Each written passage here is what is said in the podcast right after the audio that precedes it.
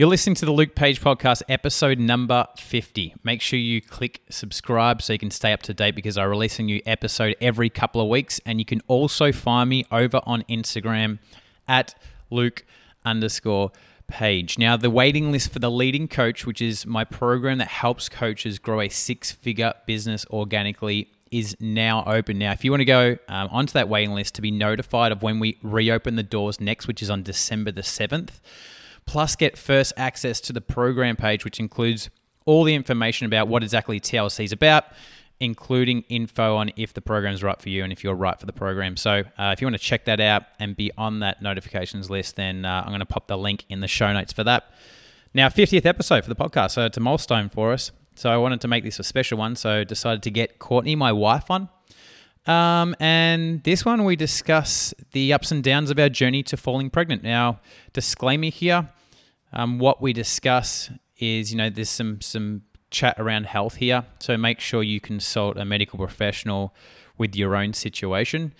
And we also talk about the topic of miscarriage. So, you know, if that brings up unwanted feelings for yourself, just be uh, mindful of when you're listening to this episode. But let's get into this and enjoy. Welcome to the Luke Page podcast. I am here to inspire people to live a life that they love. It's why I do what I do. Join me on the pursuit of my life's vision and my own business success through meeting amazing business owners, entrepreneurs, and forward thinking people that are here to make impact and change the world.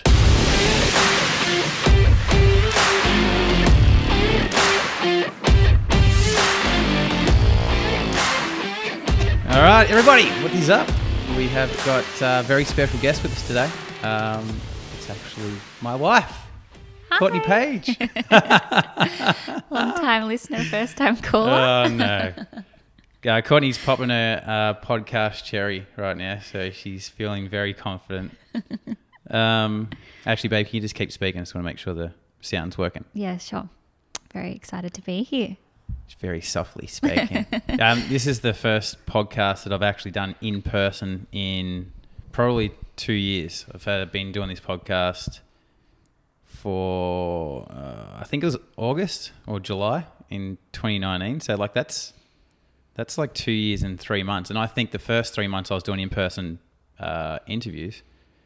But obviously, once um, COVID hit, we couldn't do that, so it turned to Zoom. But I think before that, I was even started to do Zoom interviews, and I just got lazy because then you didn't have to. It takes ages to set all this stuff up. When you do a Zoom um, recording, it's like it's just it's simple. It takes two seconds.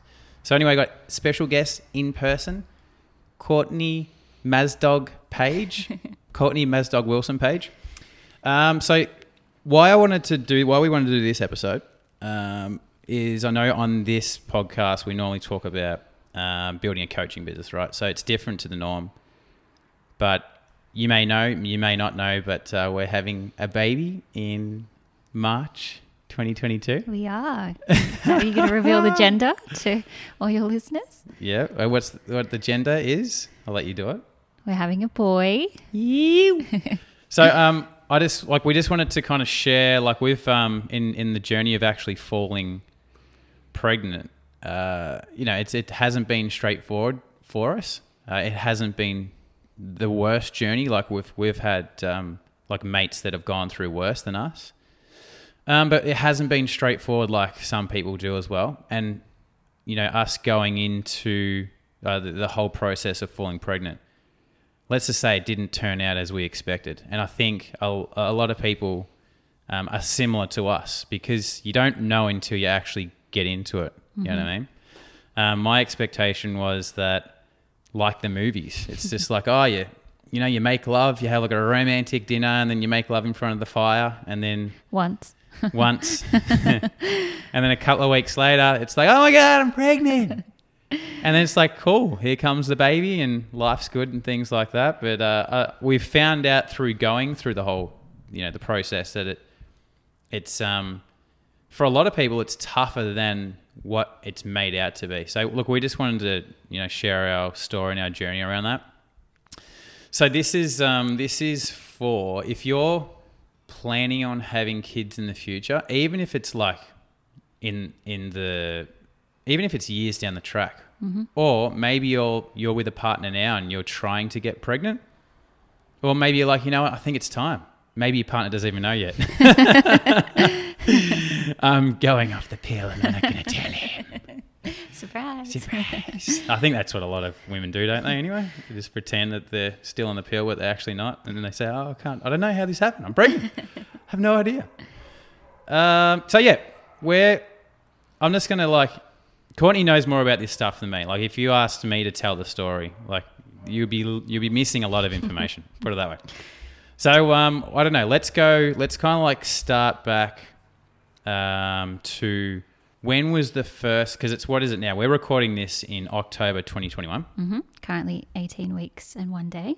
18, 18 weeks and one day, right? So how how far off is what's the total amount of weeks? 40 weeks is is gestation of a pregnancy. 40, yeah. So we're like almost halfway. almost yeah. halfway. So when okay, so when did we first have the idea? It was was it March last year? So Luke and I um, got married in September 2019, and we'd Ooh. kind of always Going back to the marriage. yeah going back to the marriage that that foreign thing that you used to be able to do, um, and we had decided that 2020 would be the year that we would, you know, love to start a family. Right, sorry, I was going to jump in. It- Just in case someone's listening to this in like 2024 and then she's Courtney said that foreign thing you're used to is marriage. Like this is she's Oh, referring to the, the everyone's fact that COVID yes. is has made things Yeah, very impossible anything, to have right? a wedding. Um, a lot of my beautiful friends have been impacted, so I'm hoping better news is coming for for all those that would like to get married. So, um, yeah, we had decided 2020 would be the year that we would start a family. Um, we had originally planned to try from say June, um, and we got to March, and my um, uh, I was on contraception. My um, it was due for its renewal for the next three months, and it was actually Luke who said, "Well, if we're going to start trying in June, it's March. Why don't you just not get that new prescription and come off the pill in March?" Is that my idea? Mm-hmm. That was your idea. Good we were idea. both like, "Oh, are we ready for this? Like, what happens if we have a surprise baby? What if, what if it happens straight away? Are we ready for that timeline?" And yeah, we both said, "Okay, well, let's just go off the pill in March and see how things go." So March 2020. Yes. Yeah, which was from here. Actually, from when we first got, well, we're, sorry, when we got pregs with Mm-hmm. this one, this dude. This dude. How long was that gap? March was 2020 to when we fell pregs with, the, I was about to say his name. Oh gosh, don't do About that. say his name. um, so that was June or April? Did- April? Sorry, June. June. Yeah. So that is that's 15 months. Yes. Okay. yeah. So technically took us close to 15 months from us like going, yep, let's start doing this thing. 15 months, and we expected ah three months, yeah. and it took 15. So that's five times what I actually expected. Okay. So going back to the origins, what have you done? Coming off contraception.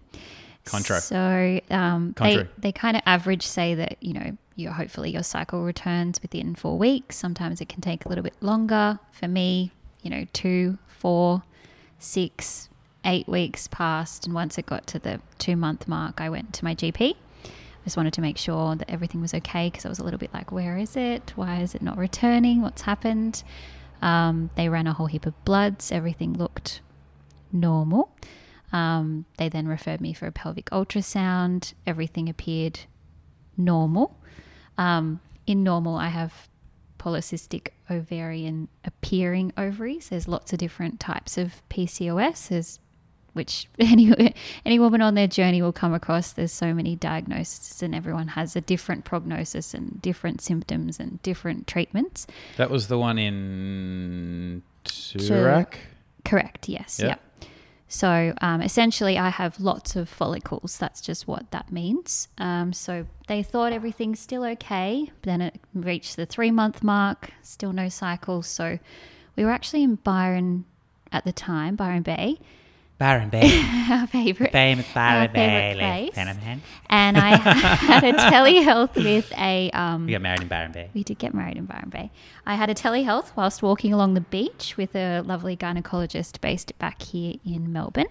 And she had said to me, Look, looking at all of your reports and everything, I think just for you, um, I personally have a body that's quite over responsive to medication. I don't take a lot of medication, I rarely take painkillers. And so she said, I think if it takes the average person two months, it might take you four months to get your cycle back because my body might just have been really trying to flush all of those synthetic hormones out of my system. And she was right. So in July, which was four months off coming off the pill, um, I got my period, which is very exciting. Um, the funny thing about our journey is that you will go from being crying with excitement to crying with despair for that exact same monthly cycle. So um, that is a pattern. So we were very excited, came back in July, we were pumped. We were like, okay, this kind of fits into our time frame ish. We can start trying for August, which we did. Um, cycle came back in August. And then, Yeah, because I was thinking like we're like we're gonna have a because I'm born in May, and Mm-hmm. the original plan was like, oh yeah, no probs, like August, and then this baby will be born in May, and we might be able to land him on the same date. a little mini Didn't Luke. quite happen that way. No. So, um, yeah, got my period in August. We tried again in September. Um, and during that time, September 2020 was quite um, an emotional month for us for other reasons. And my cycle didn't return. So, September, September was an emotional month.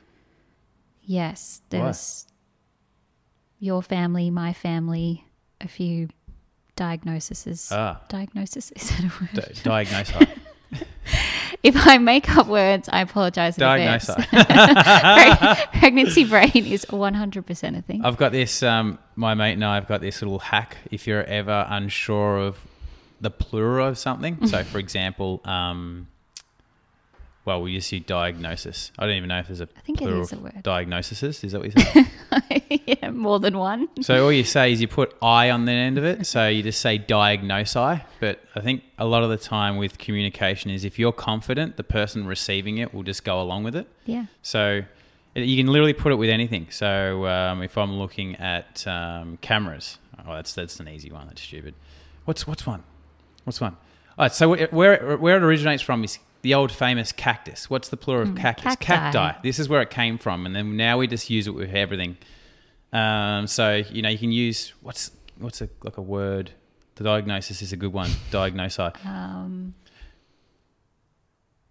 I'm trying to scan the room to think of something, but I can I know the plurals for everything around. What's one of those flowers called? That one there. What's that flower called? I don't actually know what they're called. What about? Do you know the the scientific name for birds of paradise? Oh, let's use that. What do you call two? You know, birds of paradise, that tropical plant that everyone has. Um, what do you call two birds of paradise? It's not birds of paradises. It's birds of paradise. it's the best in the world. I like it. All right, And I actually do know the scientific term for that, and that has also escaped my brain. it's gone. The pregnant brain. it's It's real. What was? What did you? What, what have you done Oh, recently with the pregnant brain? Just everything and anything. I mumble every single word possible. We've got so we make berries. Uh, sorry, I make berries. So I got pregnant berries as well.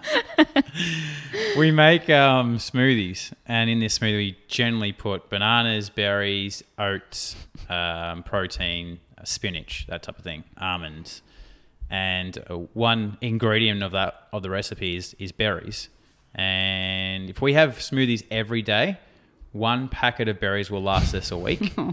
And Courtney's been like she does the the grocery shopping, so she's been going to do the grocery shopping.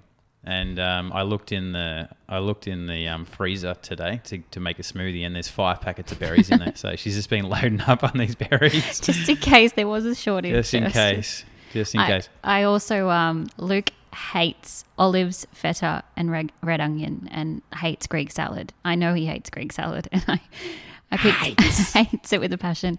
Whenever we go to this fish and Oh, chips yeah. place, he gets a garden salad. And last night, I confidently ordered him his fish and chips with his Greek salad. I've never had a Greek salad in my life. Yeah, never. Like anything with those dirty purple olives in it. Like Courtney gets the vegetarian pizzas with the purple olives, Kalamata olives, and I hate them. Like I like, sorry, is it Kalamata? No, I like Sicilian, which are they're The like green bright olives. Mm-hmm. green, not olive green, bright green. I like they're the only olives I like. You, they're the ones that you pop in a what's that orange drink that you drink? An Aperol Spritz. Aperol Spritz. So it's the ones that you go in there. There, I like those ones. But any other olives, don't like. Actually, a martini, but we'll run with that. Do you go in martinis? Yeah. I reckon you're thinking of a different green olive to me. I think you're thinking of the olive green. I'm I'm talking. I reckon they're different. They definitely are. Like the ones that I'm talking of. The ones in a martini are pitted. Yeah, I don't think they're Sicilian. All right, let's let's go to the internet. You've all come here to find out about babies, but guess and now what? you're not to know getting it. about olives. You're not getting it. What? Oh, The olive variety. what is it? What type of olive? It already it, it already goes in there, populates it. Spanish green, yeah, Oh, they are different. There you go. yeah, I thought they were because they're the ones. Yeah, they're pitted. Sometimes that you can get like cheese and stuff in them. Not that you Mm-hmm. put that in a martini. Yeah, Sicilian. just so, just so you don't buy Just me Just in Spanish case anyone greens. orders him some olives. If anyone's get me olives and you get me Kalamatas or Spanish, see you later. The friendship's over. All right. So I've never had what was it? Greek salad. Greek salad. Never had Greek salad in my life. Last night she gets the uh, the fish and chops, and then I open up my my box and pumped for the meal, and then there's a uh, Greek salad in there, and I'm like, "What's this?" She's like, "You asked for a Greek salad," and I'm like, "I don't want a Greek salad. Never asked for a Greek salad." So then I was angry, Ang- angry while eating the meal, which it actually turned out to be okay. There you go. Yeah. Lesson learned.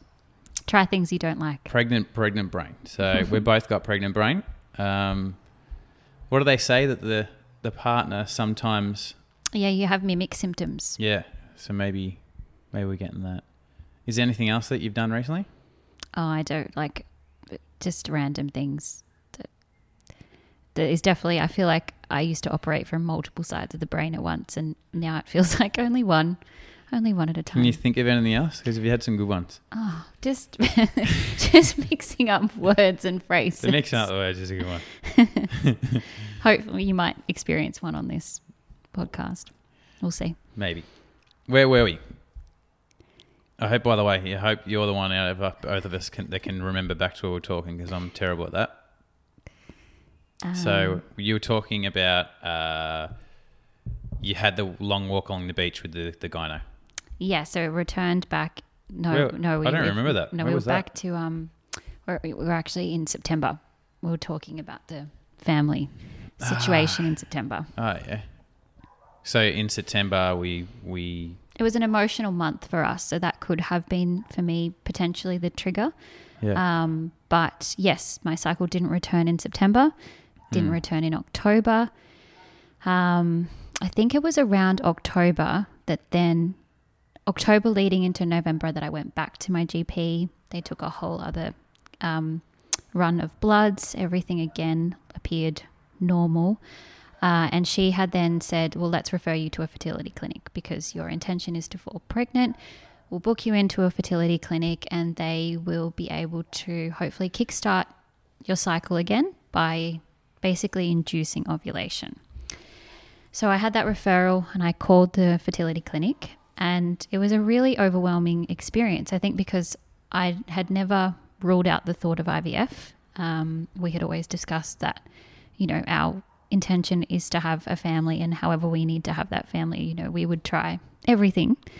Uh, but I wasn't ready to go down that path because I was just trying to get my body back into a natural rhythm. Mm. And the phone call was really overwhelming. They were throwing all these statistics at me and, you know, saying, you know, if you'd like your husband in the room, it's going to cost an extra $250 and all these things. And I said to her, I don't know if, It's um, ridiculous. Had to yeah. pay to attend. I'm yeah, like, oh, he yeah. could be in the room and that he would have to provide all of these specimens and things, which I, I know is definitely the case if, um, if we had got to the point of discussing IVF. But I kind of had to say to um, the receptionist, I just said, look, I, I'm, I've been referred here to try to, um, you know, I'm currently going through amenorrhea, which is an absence of a period. I'm trying to bring back my cycle. Um, happy to explore IVF, but I really just you know, I've been referred here primarily just to work out what's wrong. Um, and after that call, I was quite rattled. I remember I spoke to Luke about it and he's like, wait, what? What? That feels like we've jumped, you know, 10 steps. Um, Yeah. And they were sending me paperwork. They were sending, texting Luke paperwork to sign ahead of this appointment. And it was, um, it was quite overwhelming in that Yeah, moment. it was approached wrong. The thing, the, the weird thing is, is that the, if they actually approached us the right way in a gentle way, we probably would have went down that path. But it was Mm-hmm. Yeah. because of the full-onness. Mm. We're just we're like this doesn't feel right.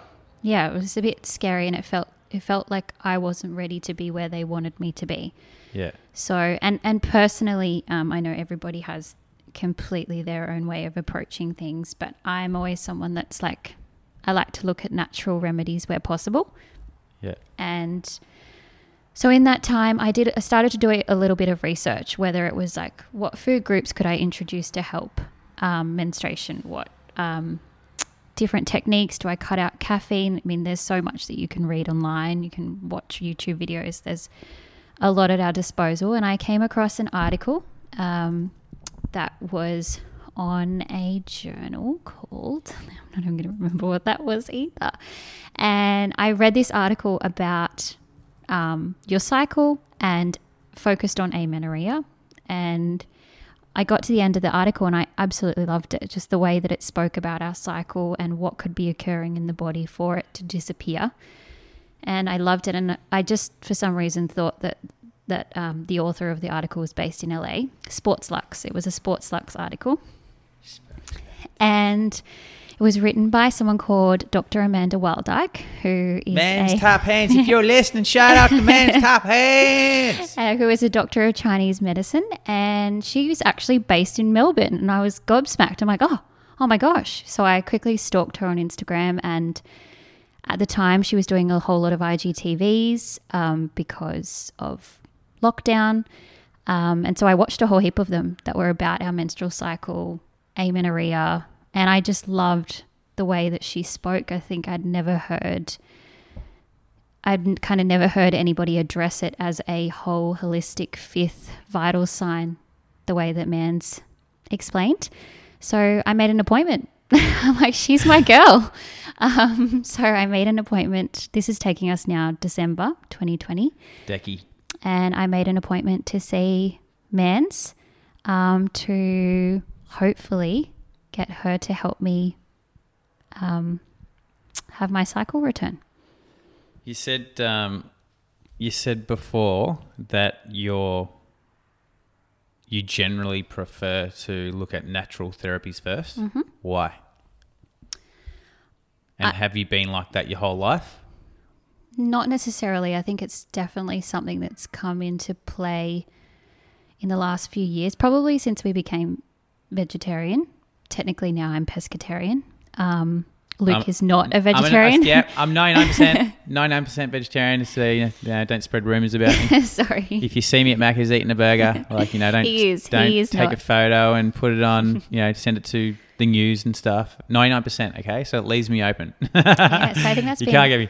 It's been five years now, maybe five years. I only started um, personally eating fish actually on our honeymoon um, because we were at we had this beautiful day um, swimming with whale sharks, and um, our beautiful hosts ended up cooking each of us a small whole fish, and that was the first meat that I consumed in Is that about on the three years. Disappearing Island. yes, Oh, that San- was cool. sandbank. Disappearing island sounds so much It better just- than a sandbank. It was in the middle of the Bermuda Triangle. Yeah, it's a sandbank that was there for about six hours, and then literally in the afternoon, Mm. completely covered with water, and you you wouldn't even know that it was there during the day. It's That was Mafia. Island, yeah. Yeah, Mafia Island is off the coast of. Zanzibar. Isn't Zanzibar the island? Mafia Island's off the off Zanzibar. Isn't Zanzibar the island? Yeah, What's the main? That's that. What is it? That song. Dar es Salaam. Dar es Salaam. There's this place called Dar es Salaam. Courtney made this. Courtney did this. There's, you know, people think that I'm the crazy one in this relationship. It's actually her. no, it's not. I've caught her a few times. If you've seen some videos, um, I've caught her doing her little crazy stuff. But um, the what's that song? Oh, it goes. You know that song goes da da da uh, uh, uh, uh, uh, uh, uh, uh. you have to. You meant to do it. That was your I'm point. not singing. You do the thing. I'll do the, or you uh, you do the the melody and I'll do the vocals. Okay. What do you want to do? Uh, okay, I'll do Dar es Salaam. Oh, okay, so Courtney's going to do her own. She made this up. So, did you? Oh, you did this when we were landing on the plane, Yeah, we were you? on a, one of our 28 flights on our honeymoon. So we're all like about to land to come into Dar es Salaam, which is this uh, is a city or a state? Or- City. It's a city in Tanzania. Yeah. Yes. Yeah. So Dar es Salaam is a uh, a city on the far east coast of Tanzania, Yep. and Mafia Island is a tiny island. It's like a you've got Zanzibar, which you may have heard of. That's It's a really commercial. commercial. Um, you know, all the Hilton and the Hyatts and the what are they called? What's another one? Chain hotels. The chain hotels are there. Mafia Island is like a tiny island, uh, maybe half an hour or 15 minutes drive or flight from Zanzibar. uh, but this is like underground stuff, yeah? There's no Hiltons on this. It's like you go there and you're staying Very village huts life. and stuff. Yeah, It's, Yeah. li- it's more authentic. It's a. It's known for its diving. So you basically, we're not scuba divers. We're about the only non-scuba divers We on stayed, the at island. a, we stayed at a scuba diving resort, and we're not scuba divers. And it's funny as because like we just like thought it was normal. Yeah, it's like ah, we just wanted to because like a lot of the places on Mafia Island because they're so underground, they're really like like too creepy for us. yeah. Like we're okay to you know rough it Very to some extent. Yeah, but like they're full on. They're next level. They're like literally you know Backpackers. backpack. No, not even backpack. I'm talking like mos- this is backpackers in Australia compared to backpackers over there is a different level. Mm-hmm. Yeah, absolutely. Backpackers for Africa, right? Now it's basically you're sleeping in a mosquito net. That's on, On the the beach. floor. Yeah, on the beach, on the sand. There's like coconuts falling on your stuff. Got to wear a helmet. This is no jokes, by the way. um, oh, I've lost it. where we're going with this. This is a good one. It's going. We're going deep though. No, That's okay. Let's go back to September, um, December. Oh, that was it. So, well, this is a, this is a good one. I knew you were going. I Yeah. just hope you forgot. Courtney's had enough. Courtney's had enough. Um, so, what are we doing? Okay, that's what we're doing. That's Let's just both sing it then. Oh, that I forgot about that. Oh, damn Yeah, no, I forgot about that. No. Okay, we don't need to sing it. No. We'll sing it at the end. It can be a little surprise at the end. Let's d- no, like so. We went to this. So anyway, we looked on Mafia Island, and I was I was in charge of. Uh, was I in charge of the honeymoon? Yeah, I did. So I did. Courtney basically did all the wedding. I did nothing. I just rocked up. did a speech for forty five minutes. Completely threw off the run sheet, but other than that, no. um, but I, I, I did the honeymoon, so I organised all the honeymoons, right? So I was looking for accommodation in Mafia Island. There's like intense stuff, right? And um, I had to, I had to be mindful of even Courtney's very like regarding like I when we go away, I like to have challenging holidays. So you know, I, I don't. I'm not into s- like staying at Hilton hotels and five star hotels. Like, there's time for that, and we always do do it on our trips. We usually do like the last leg at a really nice hotel just to relax and unwind. But um, I don't know. We just kind of like to. We like to go to places that we never would. we like to feel like a home. local. Yeah. So usually, you know, you're more you're more in the thick of things. Um, and you're staying at not so flashy places. So anyway, but there's a level that Courtney draws the line. Yeah. So I've got to be Safety mindful comes into play. safety comes into play. Um, so you know we've got to have. You know, she's, she's like, well, they've got to at least have a toilet, Toilet and shower.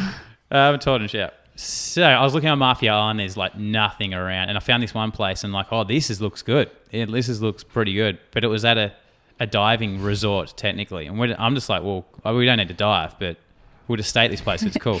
so we get there, and like, everyone's like, not that we knew, but you just stay at this place purely to dive. So There's we- even we like a checked in. national park daily fee. So like we're paying yeah, a dope. national park daily fee basically for the marine park Mm. that we're not visiting because we're staying on the sand. So we're staying on the sand. So we're like, we, we check in and they're like, all right, so diving package, man. They, they don't speak like that. But no, they how do they don't. speak? oh, how do they Hello. speak? Hello. Hello. Hello, your diving package. No, that's, let's stop. Let's not do it. go down the That's accent. it. One, one of my weaknesses in life are accents, but I still, it doesn't keep me from trying to, to try to do it. So, um, yeah, we're like we checked in, then they're basically like, all right, so when are you diving? When are you going to get start diving? We're like, oh, we don't have a we don't have our license. I'm like, oh, so you're gonna learn here? And uh, and No. I'm like, I'm keen to learn, but Courtney doesn't like being trapped underwater. She's got like the, a fear of that. fear of confined spaces of water. So we just basically said, look, let me let me try and win her over and speak to her and convince her, and then we'll come back to you and yeah, we'll probably learn to dive tomorrow. Just give me give me a day with it, you know. Um, anyway, couldn't get over the line, so we just we didn't dive, but um, we stayed at this place, and the whole point of that story is a little bit of an anticlimax, wasn't it? Yeah. Oh, anyway. Well, let's get back to it. So, uh, coming back to the song. So, when we we're approaching into Dar es Salaam, um, that song, this is what Courtney made up. You ready? Are you going to sing it together? Well, you do the vocals. This is what you made up. So, that song, remember that song? Da, da, da, that song. You know that song. So, this is what Courtney did when we landed into Dar es Salaam. Alrighty? So,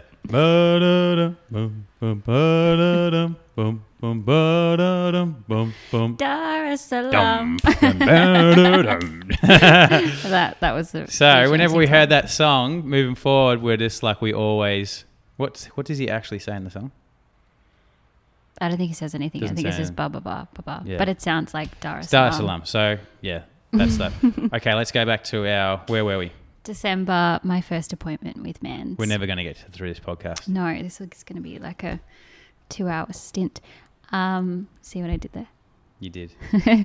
Uh, so I had my first appointment with Mans, and it was the most refreshing, elating experience. She made me feel um, quite normal, which was nice, I guess, in a situation where I'd gone from that call with the fertility clinic feeling really, really vulnerable to a place where I felt really safe and held and like I was going to, I was on the right path essentially. So she ran through all of my medical history, the absence of a period. She made um, me feel really comfortable that it's actually immensely common post coming off contraception. It's just like most parts of a journey through conceiving is just not openly spoken about. It's something that we tend to all go through behind closed doors. And I had my first session of acupuncture, which I've never had before. I used to have a fear of needles. I'm fine now. Um, You're so a I was- needle pro. yeah.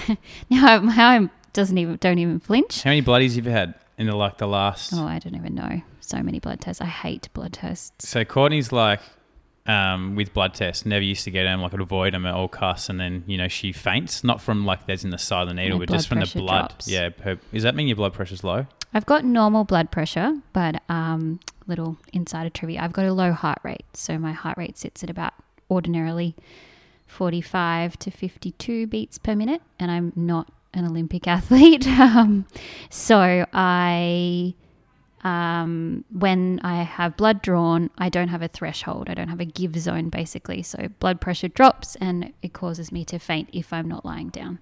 So I've had many a time where people have been a bit stubborn and said, "No, you'll be fine. You'll be fine. Don't worry. Just sit, just sit in the chair." And I've ended up on the floor. So f- yeah, average heart rate is 45 hmm thereabouts. Yeah, it, in my sleep, it can get like very low. Yeah. Do you know a um? Do you know blue whales? How many? Isn't it like two or something? Eight beats per minute or something weird? I think you can get like as low as. Or if that's in an hour or something. Anyway, Should we go find this stuff? we're never gonna get there. this is stuff that the people want to know. Though. What's the You know what? You'll come out of this podcast with more knowledge than you what's expected. the BPM of a blue whale? I'm pretty sure it's a low hourly. Okay, it says here on the Google 25 to 37 beats per minute, but I know that they can drop it down. Yeah. So the blue whale's heart rates ranging from as low as 2 BPM.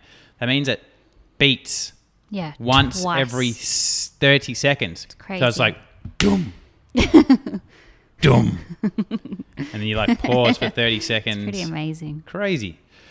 But they say that the animals that has I'm pretty Yeah, sure this is the this is there. oh, so the, the the the least the the more that your heart pumps, the lo- the shorter your lifespan. The less that your heart pumps, Mm-hmm. the longer that you live. I don't know if that's across every single creature, animal thing. Um, but uh, I think in general, that's how it works. Like all the big animals Mm-hmm. Yeah. with like massive, got massive hearts, and they pump really slowly. So um, I think that's telling us that we need to relax more.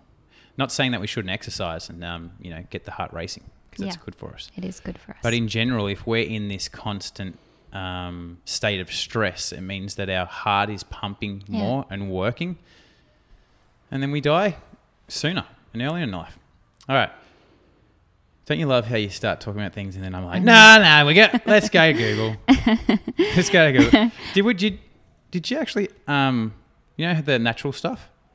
Because you're saying about you got into it because of uh, being a vegetarian, yeah. hmm So when you became a vegetarian, it was like you I got feel more like I into became open-minded. yeah. natural. I was able, I becoming vegetarian, then I was started to look at, okay, well, if my food has such an impact on my lifestyle and, and, um, you know, prolonging my life and avoiding some illnesses, like that kind of introduced me to the power of food, which then opens up the power of alternate remedies. Um, and I've always just been, I've just, I'm just someone who naturally asks questions. Mm. Um, I will always get a second opinion in Mhm. pretty much anything, probably a third and fourth and fifth opinion if left up to me.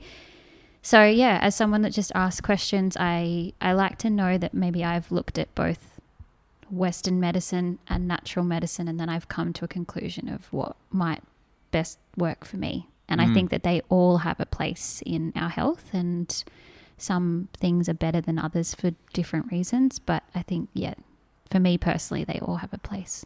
Yeah, I reckon it was because I'm the same. I was like, I haven't always been like I am regards to my thoughts around because I'm way more natural style now. Mhm. But I used to smash med- medication Hmm. Back in the day. When I say smash, I didn't really. Well, but if I someone mean, said, yeah, "Here, take some antibiotics," you'd Oh, take it without yeah, thinking. yeah. Yeah. Same with like I because I, like I'd I'm lucky to have a Panadol Hmm. these days. But as in back in the day, I'd like yeah no problem. As soon as a, a, as soon as I've got a tiny sign of a headache, I'd smash some Panadol without even thinking. Um, I, Whereas I I'm the other end of the spectrum. I'll sit in a dark room with a migraine. I'll be like, "I'm fine. I Yeah. don't want to take anything." You're taking nothing now, absolutely nothing, which is you know really tough because um, I mean it's kind of a known thing anyway. If you're pregnant, you kind of got to stay away from as much medication as possible. yeah. Um, do you know? I think it was like the Eat, Pray, Love trip Yeah, that, that too. like was the thing that I think was the big turning point for both of us because like we did this. If you haven't Eat, Pray, Love, if you haven't seen the movie or read the book, it's about this lady who she's like a she works a cor- corporate job in New York. Yeah, she's like you mm-hmm. know like, like that successful woman who's got like the marriage and then they got the awesome townhouse in New York City where it is. Her marriage falls apart and then she's kind of questions her life and like what's she doing with herself type mm-hmm. of thing. She just goes on this journey across the world to like rediscover herself and find herself. And then she goes to Italy and she's like for the first time in her life she's stopped being so conscious around what she eats. She's like, you know what, stuff. I'm just gonna eat pizza and pasta, and I'm just gonna. And she hangs out with these people who are really accepting and really friendly, and they're all about just living in the moment, uh, sharing uh, happy moments through eating food, drinking wine, and just letting go. And then I remember she's she has that that blonde friend, and then they go to the clothes shop and they both buy new jeans together, yeah, like the next size up. There. Yeah, And like they they- embrace it. Yeah, and it's like a celebration. Yeah. Yeah. So she goes from Italy, then she goes to India, India. and in India, it's completely it's a cultural shock. Yeah, she goes to India, and it's like she ends up doing a week of silence there in an ashram. Mhm. in an ash, ashram. And she goes to Bali, and then she's like in Yep. Bali, she finds like this guy and falls in love with him type thing. So Courtney and I copied that that trip. We went to Italy, slaughtered Italy, slaughtered pizza pasta. Yep. Uh, did you buy some extra? I didn't end up buying. jeans? I didn't buy some extra jeans, but um, we overindulged because we our next stop was India, and we thought, oh no, we're probably going to get sick. We knew it was coming. yeah, we? like we'll have to be like food adverse or you know conscious of what we're eating. And little did we know that where we've spent our first seven days, they literally fed us twelve times a day. It was the most incredible food it was nuts. I've ever had. Yeah. Mm. It was uh, India was such a surprise because it was it was it was intense in regards to really like shocking. Um, the- on the on all levels. Yeah. From yeah, you have immense wealth right next to extreme poverty. Just the the color, the people, the the sheer size, the amount of traffic, everything is to scale. Like Mm. I mean, not to scale. Everything is just intense. intense. Yeah. So I think through doing the because we went vegos then, weren't we? No, but we were in India In India, but we have just because we didn't want to get sick.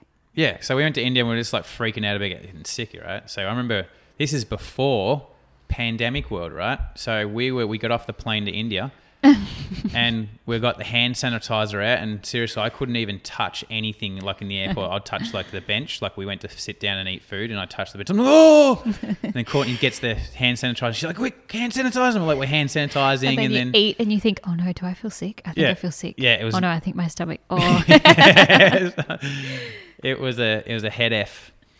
for the Um, record, neither of us got sick. We didn't get sick, but we're just like we're not touching meat here, no chance, because like man, you're just like if you're gonna get sick, it's gonna be from meat. Adds another level of risk. So all we're eating was like pita bread and pita If bread. it was, if it looked it. dodgy, we were Yeah. fried rice and naan.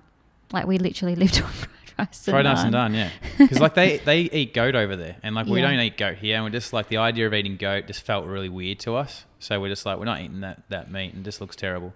And we stayed at this. The first stop was staying at this uh, place, Bangalore, which is south of uh, India, and um, India South, South India, South India. Southern India. Southern India, that one. Sadai. and we stayed at a, uh, an, it was an ashram, which couldn't, I don't know if it's an ashram. No, It's it was a retreat. Yeah, a Yeah. retreat. It was a, it was a five star retreat. It really was. Like seven, eight star if it existed. It was ridiculous. It, was literally beautiful. So we stayed at this place, and it's like we're do, we're going there to you know pay thousands of dollars to do a seven day uh, retreat in silence. You can go there and like pay for this stuff, and you can select your packages, and one of the packages is silence. Mm-hmm. And that we were the only people in the whole resort. I don't know why, but they were then because we were the only people Silence there. wasn't as appealing to Yeah, the others. it was like um, we were the king and queen, and they were like it was so uncomfortable because they were like dropping rose petals at our feet, and like there was the gardeners, and they'll be sweeping the garden. And if we walked in the if we walked in like near them, they must have been told that they have to like drop their broom and then bow to us. oh, I just wanted to tell them to stop bowing, Yeah, and we know. couldn't because we were silent. I'm like, don't do that. Just Yeah, so we're in silence, yeah. So we're walking in around this place, can't speak, and then like if we walked in anyone's presence, they had to drop, and I'm literally like throw the broom down and then bow their head until we leave their presence. Like it was full on, but it was But it's it's also part of their culture in terms of because I felt so immensely uncomfortable for so much of that because I just felt like stop, sit down, please stop. To the point where when you would enter a room, you'd take your shoes off, and then when you'd come out, they'd turn your shoes around so that they were like in the perfect position for you to basically step into your shoes. and I just so many times wanted to say, please don't do that, but they um it's almost a sign for them as of respect and that Mm. that's what they do but we did learn after the retreat that they've come full circle so not only does this retreat offer us an incredible experience but it actually gives people below the poverty line in india an opportunity to have work. So um, we had this beautiful beautiful yoga teacher. Do you remember her name? Mm, it's like an Aussie name, wasn't it?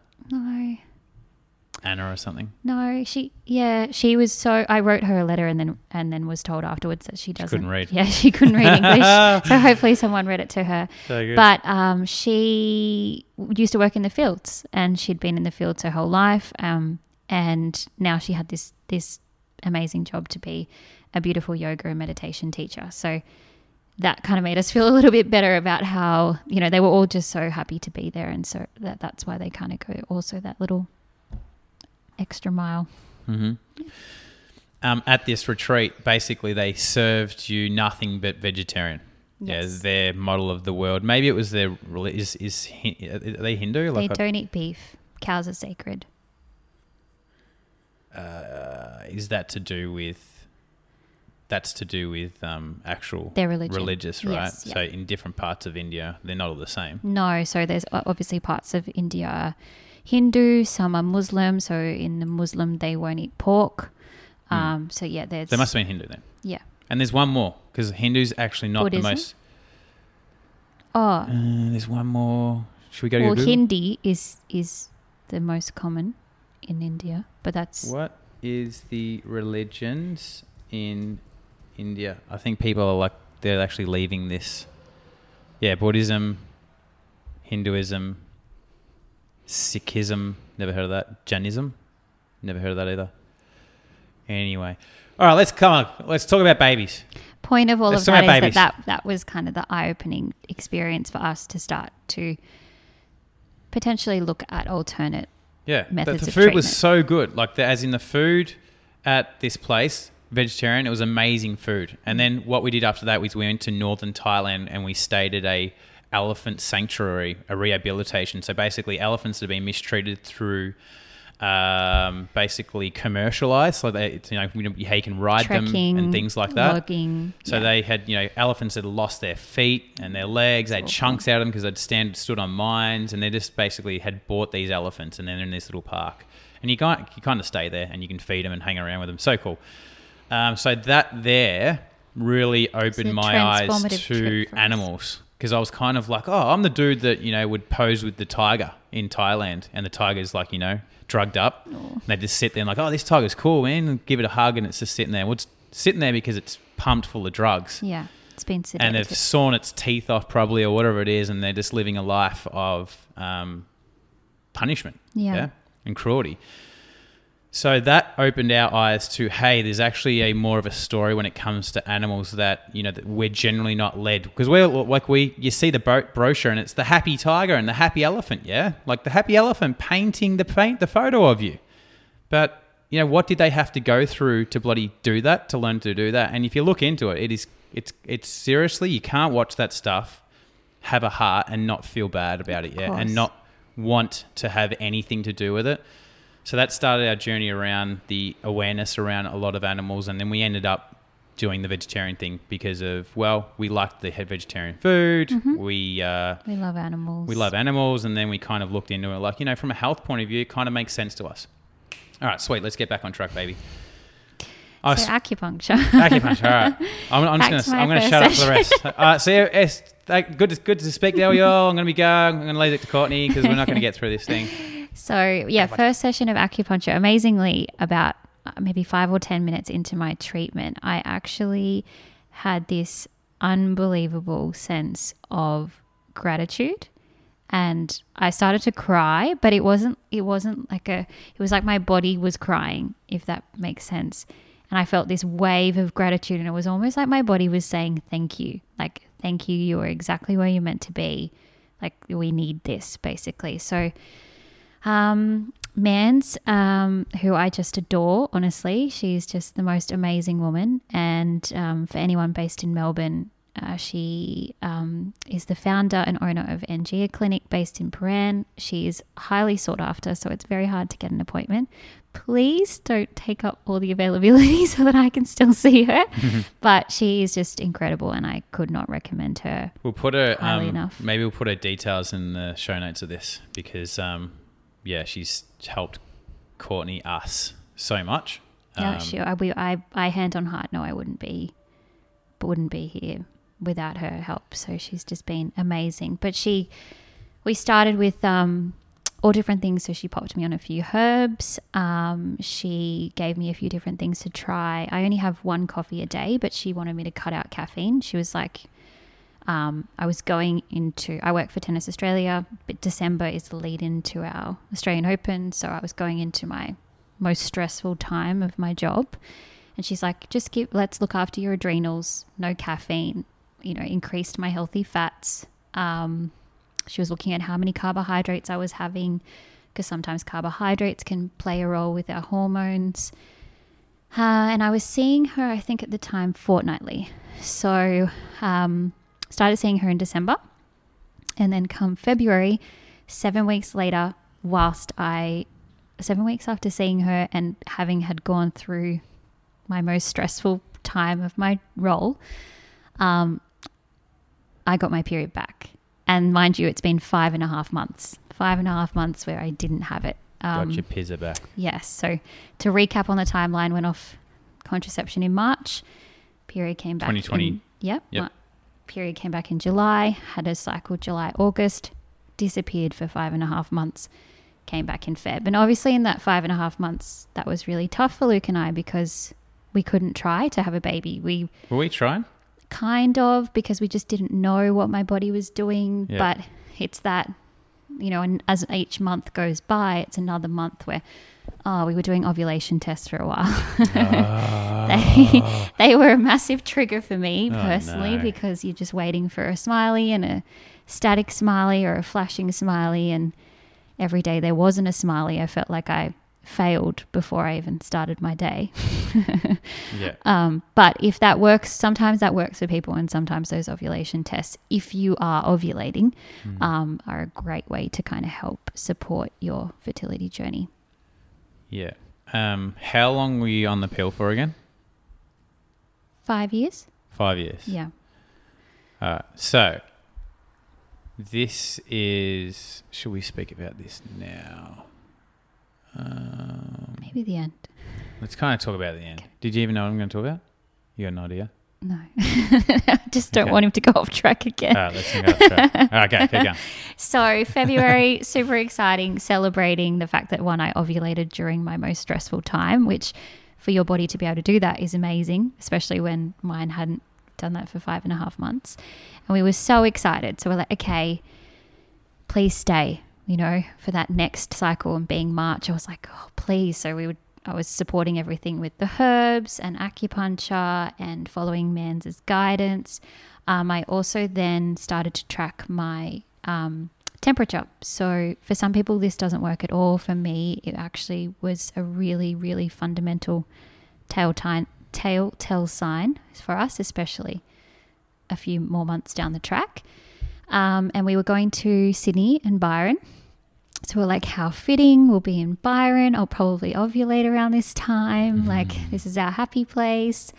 Um, and I did ovulate, but we didn't conceive that month. Then I remember being really, we were a bit sad because we had all of these really positive signs and we thought, oh, felt like our chance, but that's okay.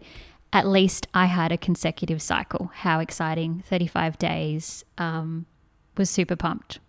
So then we went into April. Um, again, had all the right signs, was tracking my temperature because I get like a quite a significant spike after I ovulate. So you can kind of time your window more effectively. And um, it got to the day before Mother's Day, which is in May. And I felt very sick that night. I'd had a shower, and I don't feel, I'm not someone that feels sick very often, um, no. ever, really. something was up. Yeah. So came out of the shower and I'm like, oh, I think I'm going to be sick. Like, I really don't feel well. Um, and my period was due in a few days' time.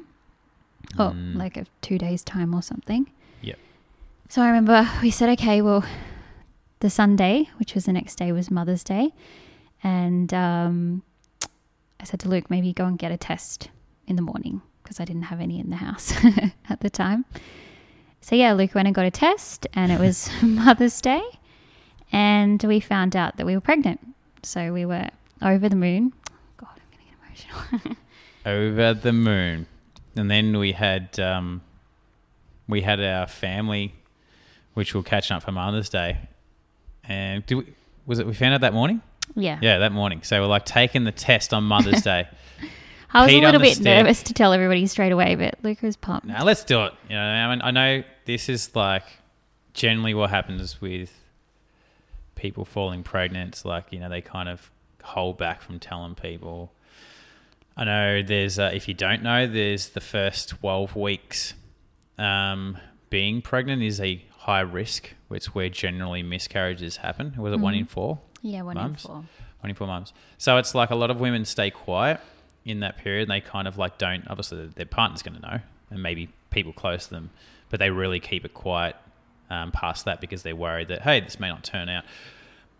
Personally, my view around it is I just think that I think you should just tell people. I'm just like, you know, look, if, if you end up having a miscarriage, it's not like a shameful thing. So um, I, I would actually like to see more couples, you know, actually celebrate it. Even if, like, for example, it was the first date we we tested positive in the morning, and then like we we went to Mother's Day like an hour later, and they're like, "Yeah, we're pregnant." They're like, "How long? You were Six so months? Seven months?" I'm like, "One day." Just found out uh, like an- Well, an hour by ago. then you're like four and a bit weeks. Which yeah. is that's crazy stuff. That just messes with your mind, all that whole thing. But you, if once you get into it, you kind of figure it out. By the way, if you, if you're a, if you don't actually, there could be some guys, especially guys, listening to Yeah. this and they don't understand because I didn't know. So you have to, in order to fall pregnant, you've got to be having a period. So what Yeah. a, a period is, and correct me if I'm wrong here, a period is basically a your the woman the woman releasing an egg in preparation to be fertilized and if that egg is not fertilized she bleeds so that's what a period is you're, you're releasing the lining. So the lining each month builds up, hopefully to create this beautiful home for a baby. And if that egg is not fertilized, then the home is not required essentially, and we shed our lining. Yeah so i didn't know all that stuff Hmm. um, so that's what's happening so courtney like she wasn't getting a period Which so means I'm not ovulating, she's which not means I'm not releasing an egg. not releasing an egg so if uh, there's like spermies or sperm eyes It's got nothing to do. flying around Courtney's insides. They're like, all right, where are we heading? Where are we heading, gang? We're like to swim around. Like, Oh, you go, look out to the left over there. Try that. It's like, dong, dong, dong. It's like, nah, I didn't go over there. Go, try it. Oh, we lost Roger. Roger. Roger's gone. Oh, keep going, keep going. Keep going. Oh, no. Oh, keep going. Oh, Natalie, Natalie, get up. All right, anyway. Why is there a Natalie in there? Um, well, actually, all are all sperm eyes? Are they spermies? Are they they're blokes, aren't they? Are they blokes? like sperm are male and female, aren't they? They are. Yeah. They're the sex, the sperm, not the egg. It's the sperm. So sperm are either male or female. Oh, now you've thrown me. I'm pretty sure it is because based off like if you you know for example if you had a girl, it's because of I gave you a girl sperm. you gave me. I gave you a Nelly sperm. imagine the imagine the neighbours listen to us. We've got our sliding door open and you can kind of hear us from the driveway, and Oh, they're like, gosh. "What is going on up there?" Probably how your listeners are feeling right now. They're like, what? Yes. What, What, are we listening? listening Welcome to? to the alternative um, pregnancy discussion. So, um, all right, where were we? Just in So case we you didn't know so- that stuff. Yeah, so we were so excited. Um, we were so, you know, we just waited for those two positive lines on a test for what felt like so long. Um, And it's hard. It's hard work. it is, yeah. It's like what we both went through. By the way, I'm starting a new um, I'm starting a new movement called hashtag We Are Pregnant.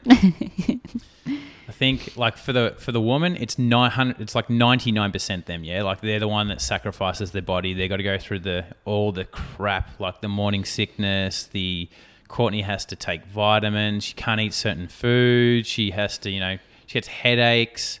She wakes up in the middle of the night. She's got to get a vagina and asshole maybe chopped open. Oh, gosh, um, who knows? Like she goes through it. It's ninety nine percent her, but the partner is also in it. It does Absolutely. change their life, and I think going through a pregnancy, it's a team.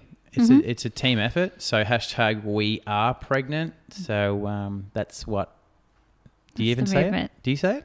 I say it. I say we are pregnant. yeah. I say we. We're what are we? Seventeen weeks. 18 weeks. We're one day. eighteen weeks. All right. So there's that's my tip. Love it. Get back to it. Bye bye. Um, so yes, did all the things that you do in terms of made an appointment with our GP, went to get my blood test, got the phone call, congratulations, confirmed you're pregnant. Um, you start all the conversations of these are your next steps, these are the things that we need to do, what hospital would you like to give birth in? Um, and one of my earliest pregnancy symptoms was a change in my heart rate. Um, and I noticed that quite early on. It was pretty much one of my first symptoms. And I'd asked my mum and my mother in law and said, Was your heart okay? And they're like, Yeah, yeah, we didn't notice anything. Like, my heart was fine. And I was thinking, Gosh, my heart is really weird, like noticeably racing. And as we established earlier on, I have a really low heart rate. So I noticed a difference quite early on. And I had mentioned that to my GP when I went to have my blood test. I just said, Oh, my heart feels a bit funny. Like I can feel it racing. I was getting short of breath when I was walking up the stairs, a few weird things. So later that week, um, Paul Luke had actually gone surfing with a friend and forgot his phone at home, which he never does. He never leaves his phone at home, it's always with him. And I was at work and I was sitting at my desk and my heart rate was like 110. So, keeping in mind when it averages at 50, 110 sitting there doing nothing at all um, was pretty scary. And I called my GP and said, This is what my heart rate's doing. I don't feel comfortable right now. I feel very not quite sure what's going on. And she said, Come in. I want to fit you with a heart rate monitor. And I was like, Okay, fine. Went home. Still felt really, really off. Was actually quite scared. So I'm like, Why is my heart doing this? It feels like I'm running a marathon. And um, long story short, just I've had I've worn one of these heart monitors before, and I know that you've got them on for a few days. So I was like, I'll have a shower. Went to have a shower, and I noticed some spotting, um, which at the time terrified me. What's spotting? just like light bleeding, um, which terrified me at the time. But I thought, okay, I know this can happen. Sometimes it's late implantation, it can be a whole raft of things. Went to my doctor, they fitted me with the heart rate monitor. They had a look, and she said, Look, we can't rule anything out just yet. If the bleeding does get worse, you have to take yourself to hospital because you you might have we need to rule out an ectopic pregnancy, which means that the egg has fertilized outside the uterus, so it could fertilize in the fallopian tubes or somewhere else in the body, which can be very dangerous. So, um, poor Luke, I've gone through that in the afternoon. Poor Luke gets home from his surf. Um, oh no, I did get in contact with you via Paul Liam. Um, and later that night, well, in the early hours of the morning, the bleeding did get worse. So we had to go to the hospital. Um, and they were incredibly busy that morning, which was awful, sitting in that waiting room and kind of, for me personally, knowing what was happening. I kind of knew at the time that I was potentially miscarrying because my symptoms were changing and I had to have all these tests, ultrasounds. Luke couldn't necessarily come with me because of restrictions. Um, they wouldn't let him in for certain parts of that appointment. But the, I must say, the nurses were amazing in that experience. They were really, really supportive to what we were going through. Mm, they were. And the hardest part, I guess, was leaving the hospital and they couldn't definitively tell us what was going on. They couldn't say 100% that I had a ha- I was miscarrying. Um, they didn't know at that time, but I knew, and that was. Um, I think I cried more in that 12 hours that I was at the hospital than I've ever cried in my entire life. I just, it was a lot of emotions physically and mentally. Um, and then, yeah, the weeks that followed for us were really, really tough. Yeah, because it was. It's like because we, we, you know, a big thing with Courtney and I. Like we just want to start a family. Like it's a huge value of ours, um, and going through the the whole process of falling pregnant of what we expected it would be. It's just ah, you, you know, just have sex once and then you're all good. Yeah. Um, and then that didn't happen. And, you know, from starting of going off the pill and then having the, what was that first one with the gyno? Whatever it is, you know, having the first appointment with the doctor and then for them to say, okay, nothing's extreme bad here, but there's cautions here, which is not normal. Yeah. You have to wait longer. Things didn't come back or, you know, Courtney got a period, but then it disappeared. To them being told that we have to go to a fertility clinic and it could lead to IVF. So yeah, it's it just it was a long process, and then we finally fell uh, pregnant. Which for some, by the way, for some couples, what we've been through and what we went through is nothing.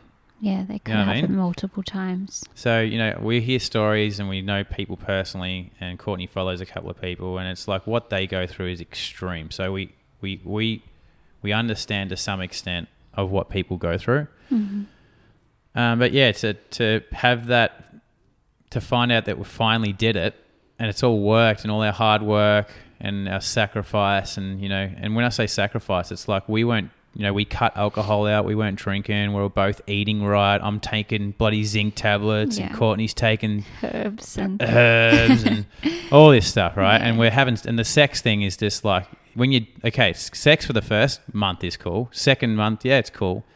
Third month, yeah, but after then, it's like it starts getting to you. yeah.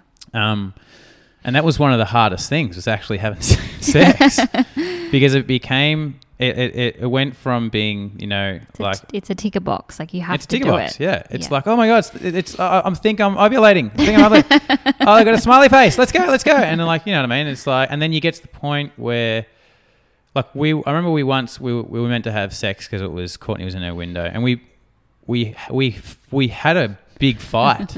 And it was like we we're both basically saying, "I'm not having sex with you." Then and the other one's like, "Oh, I don't want to have sex with you. I wouldn't have sex with you." And it's the most ridiculous, unnatural Yeah. you know experience to go through. Like you know sex is meant to be a, a, an intimate moment with your partner because you love them you want to be close Yeah. to them. But like we didn't want to. Um we didn't want to at times. Well most of the time especially like at the first few like i'd spoken to my mates and they had told me about their journey with having sex and how difficult it was for them. For the first few months i would say i reckon i lasted four months and i was like oh, i'm sweet I'm no problems with this. Like my mates were kind of telling me with they had issues with getting it up, with uh, ejaculating, with everything like that, and I was like, "Oh, sweet." But I think it got to like the fourth month or so, and then I started having issues with keeping it up. Why? Because what it's makes forced. it's yeah. forced. What turns me on? And Courtney's family, if you listen to this, God, you- Gina, if you listen to this, just skip, skip a few 15 second intervals. what turns me on is Courtney wanting me. All right. So Courtney wanting me is what turns me on.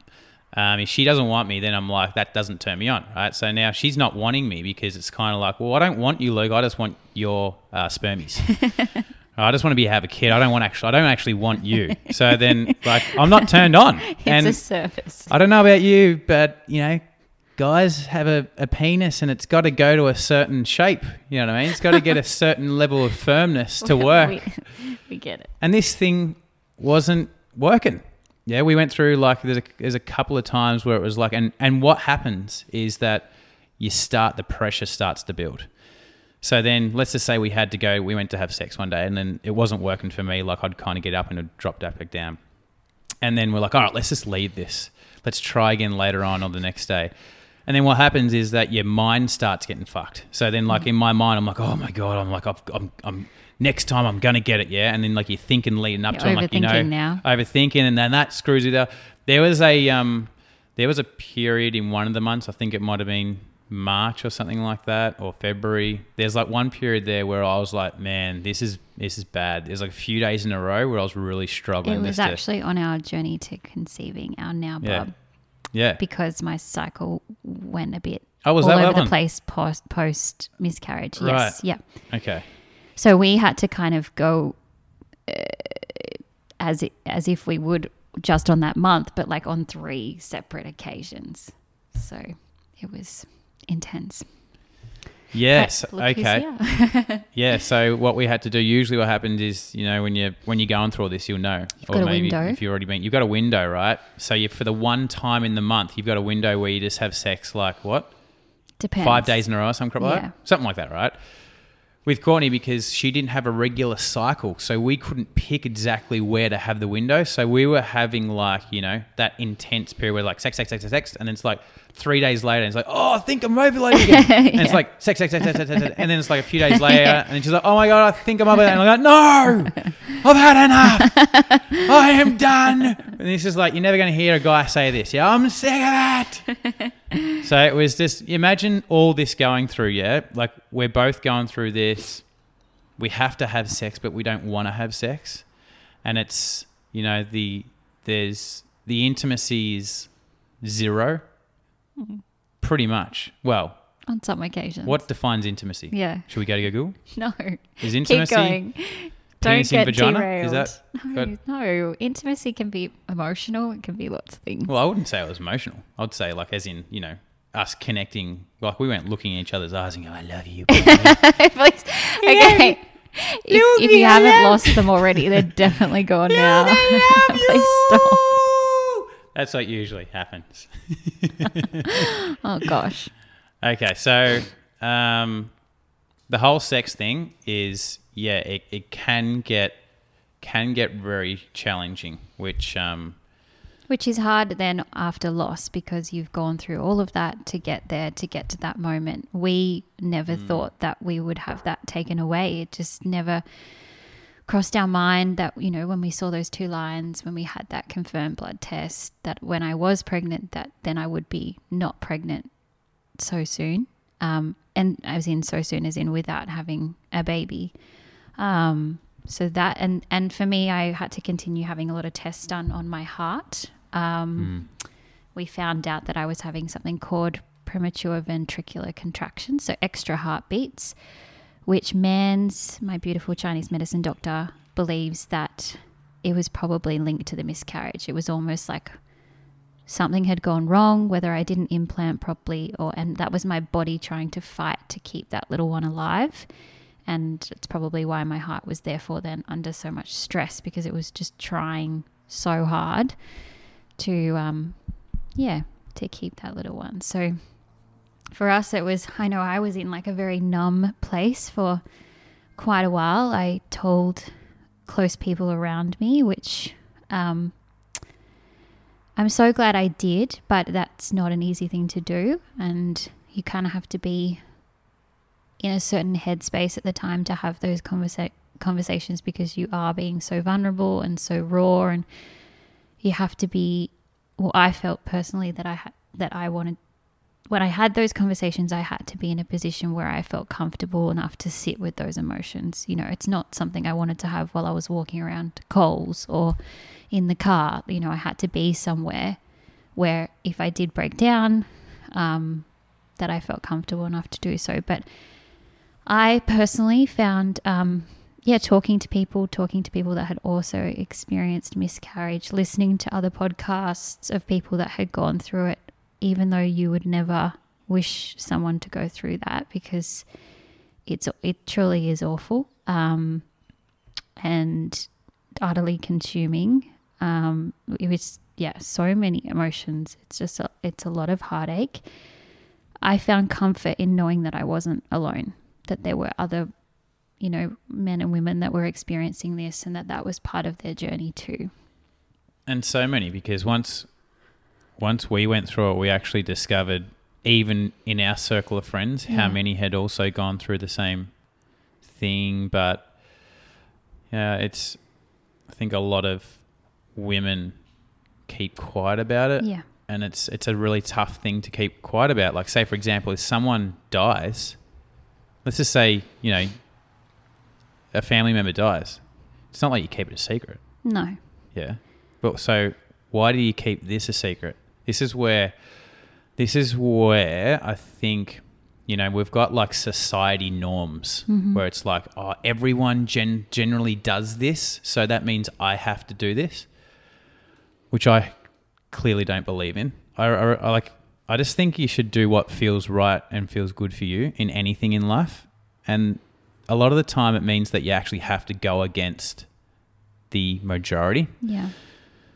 And when it comes to miscarriage, the majority keep quiet about it, but um, it's a it's a suffering in silence. Yeah, which is heartbreaking. Like Yeah. It's, it's hard enough to go through it, but if we, if if we had to go through it alone, I know that that would have been so much harder.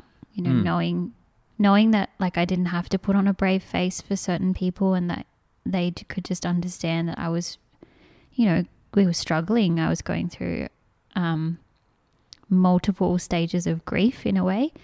Um, but yeah, to know that I had that um, support around us made such a difference. And I would encourage anyone who knows anyone that's gone through it or who may go through it in the future to to not be not be scared to open up because I think it, it it's part of your healing too. What was the good that came out of it? Um, I'm try- I'm trying so hard not to get into a puddle here.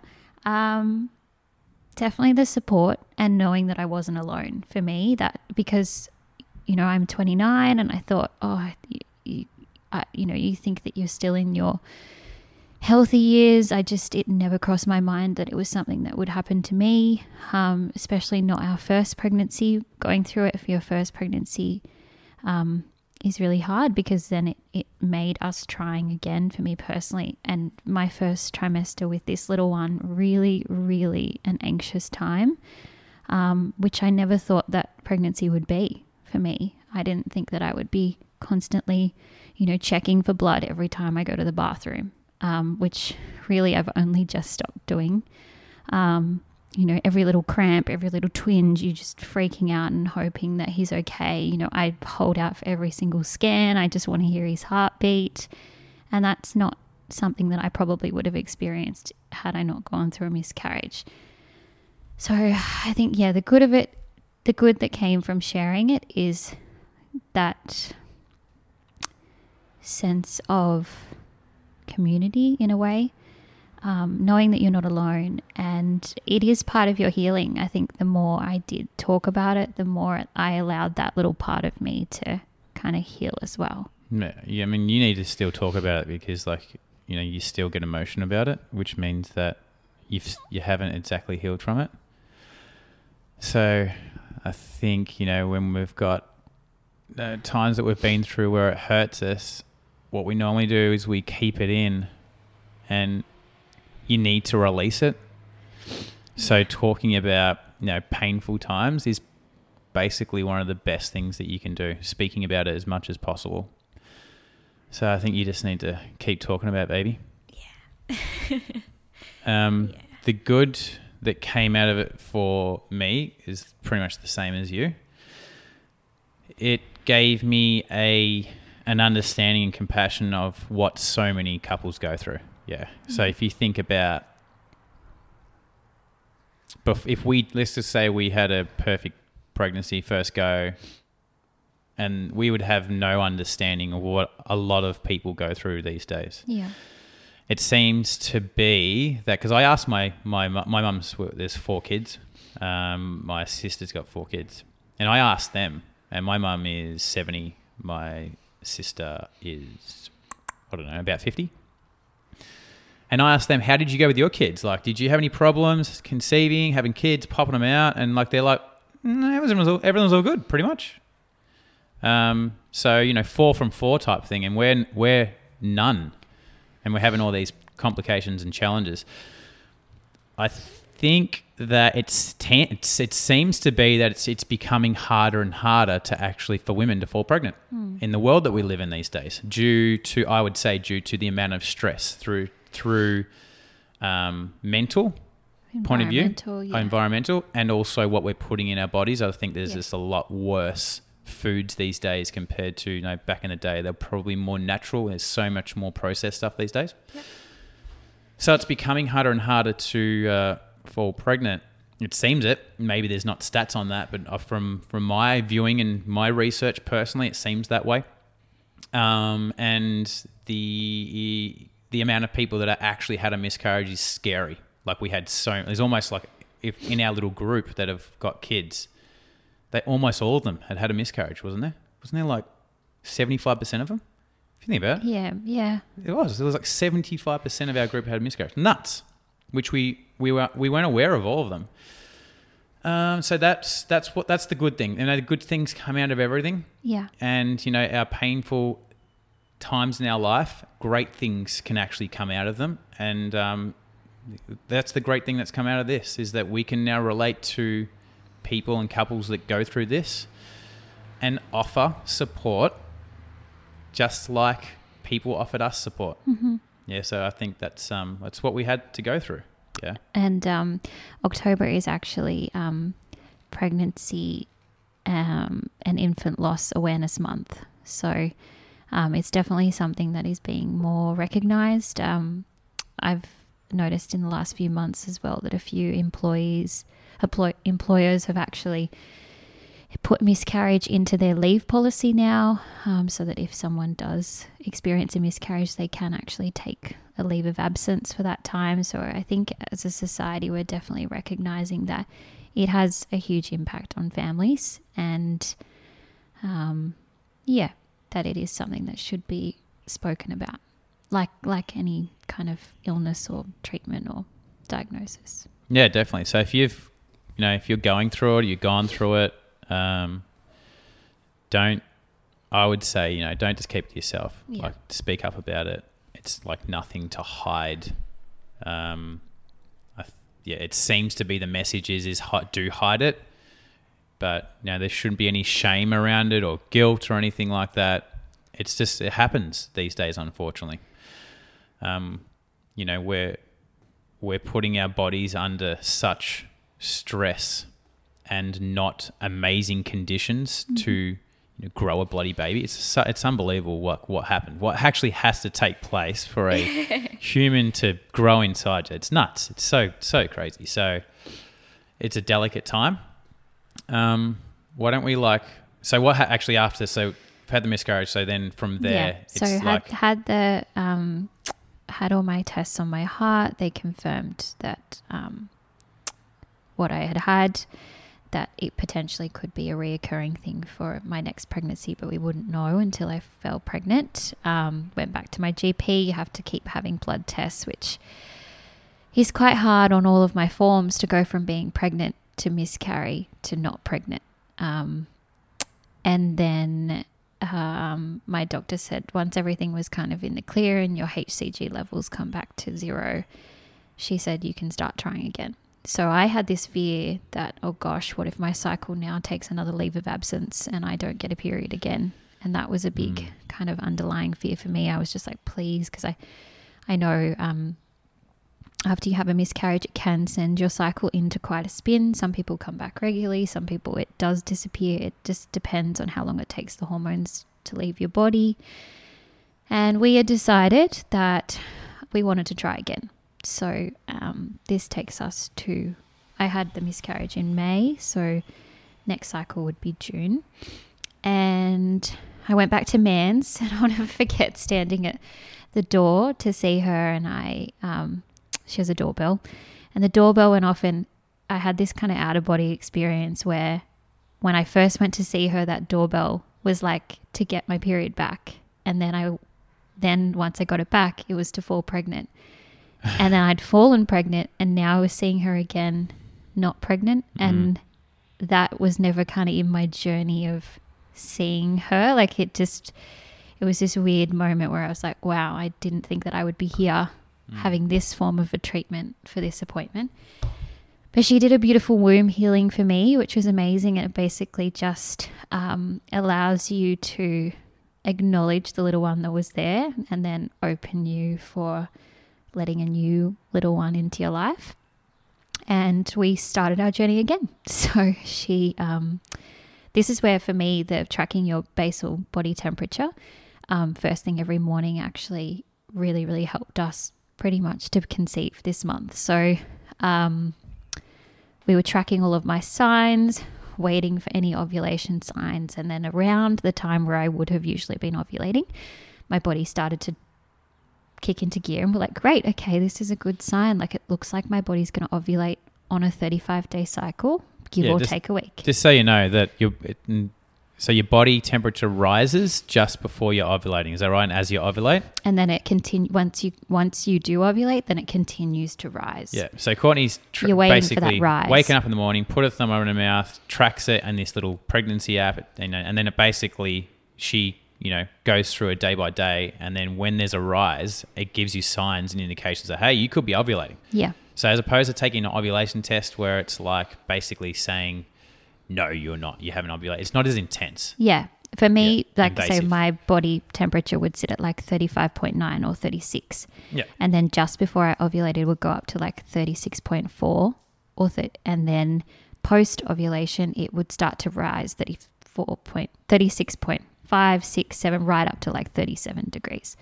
So um, we got all the signs, started to try again, and then I was noticing that my temperature wasn't continuing to rise. So I was like, oh, this is weird. It's like my body geared up to ovulate and then didn't ovulate. And then the next week that happened again, geared up again, temperature didn't. And I'm going, what is going on? Like this is really odd. It's like it's trying to ovulate, but I can I can tell that I haven't actually ovulated because of my temperature. And had I not have been taking my temps, I may have thought that I did ovulate, and I would have we just would have stopped trying. Yeah. And um, interestingly enough, I'm there going, oh gosh, what's happening? Is this because my cycle's gone all over the place? And Luke had been for a surf, and um, Yeah, sounds like this. all he does is Full, surf. oh, do a surf guy. Like, don't He'd been for a surf. No, surfing, yeah. He'd been for a surf this day, and he came back. Um, he came back from his surf, and he said like he bumped into multiple of his friends and had like really deep conversations with like multiple people that day. Like really, Mm. I think it was like six or so people, and you're like, oh, I've had all of these like intense conversations and quite emotive. And I was, was sitting at the dinner table, and I'm like, oh, it must be the moon. And I'm like, oh my gosh, the moon. Mm. So, That Oh. was meant to be a bit a sort of podcast, by the way. oh, do you want me to talk about it or not? No, let's do a different podcast. Okay, well, Don't do the moon. cliffhanger for the Yeah. moon. You have to, you have to wait for the next You have to wait for the next release. um, something triggered me to think maybe what will go into depth, well, what Luke will go more into depth around the moon. Maybe this is what's happening, and maybe that is why my body hasn't ovulated yet. So that kind of gave me a pep in my step, and I was like, all right, maybe I'm not done this month. Like maybe my body is just waiting for this Still hope. moment. There's still hope. Yeah. Um, and And I was empty, wasn't I? I was basically empty. Yeah. I had, I That's had third attempt in like very short amount of time. third like pumping period, pumping period, and Oh, I I was empty. Yeah. good. I had Yeah. um, I had nothing much left inside, so I was running on empty. Had to fill up at the gas station. And Courtney's come back and gone. I think we need to try again. I'm like, ah. so we did, and um, weeks later, I was having some odd symptoms here and there, but you know, it's hard to know how much was just my body readjusting. Um, and I waited a lot longer. Um, I didn't want to take a preg. Oh, I took a pregnancy test two weeks before we actually found out we were pregnant, and it was negative. And then I just left it. I was like, no, it's okay. Like I'll just wait a few more weeks, and then if nothing happens, I'll just take one as like a cross check. Um, so the morning of the seventh of July, um, Oh, the date. oh, I just I remember. Okay. Um, is that not that's not weird to share. Um, I got up and we decided to take a test, and there those two little lines were. Two little lines. Two little lines. Sounds like a rap song. two little lines. Yo, what's up, everybody? Two little lines on my stick. Two little lines jumping on my. No, don't. Um, oh god, I've got to be selective who listens to this. Um, and we was it was a really out of body experience. Actually, it's very Mm. different to the first. Way different. Way different. Way different. I remember like the first one, we were like, oh my gosh, ah," hugs and kisses and tears. First one was kind of like, oh, okay. You mean second? This is the second. Second, second time, Yeah. yeah. Second time, it's like, oh, I, yeah, okay, cool.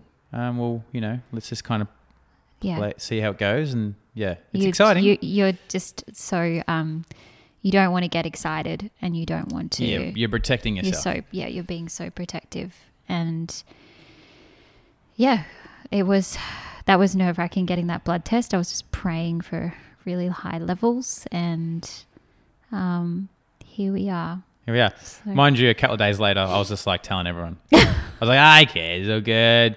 Like, you know, probably should keep on the like low just in case. wreck. I'm like, ah, well, you know, if if if it happens, it happens. I'm just gonna enjoy it and just get this message out there. So I'm like telling all my mates and that, and telling strangers, and you know, everyone knows basically. uh, so okay, so let's wrap this thing up by.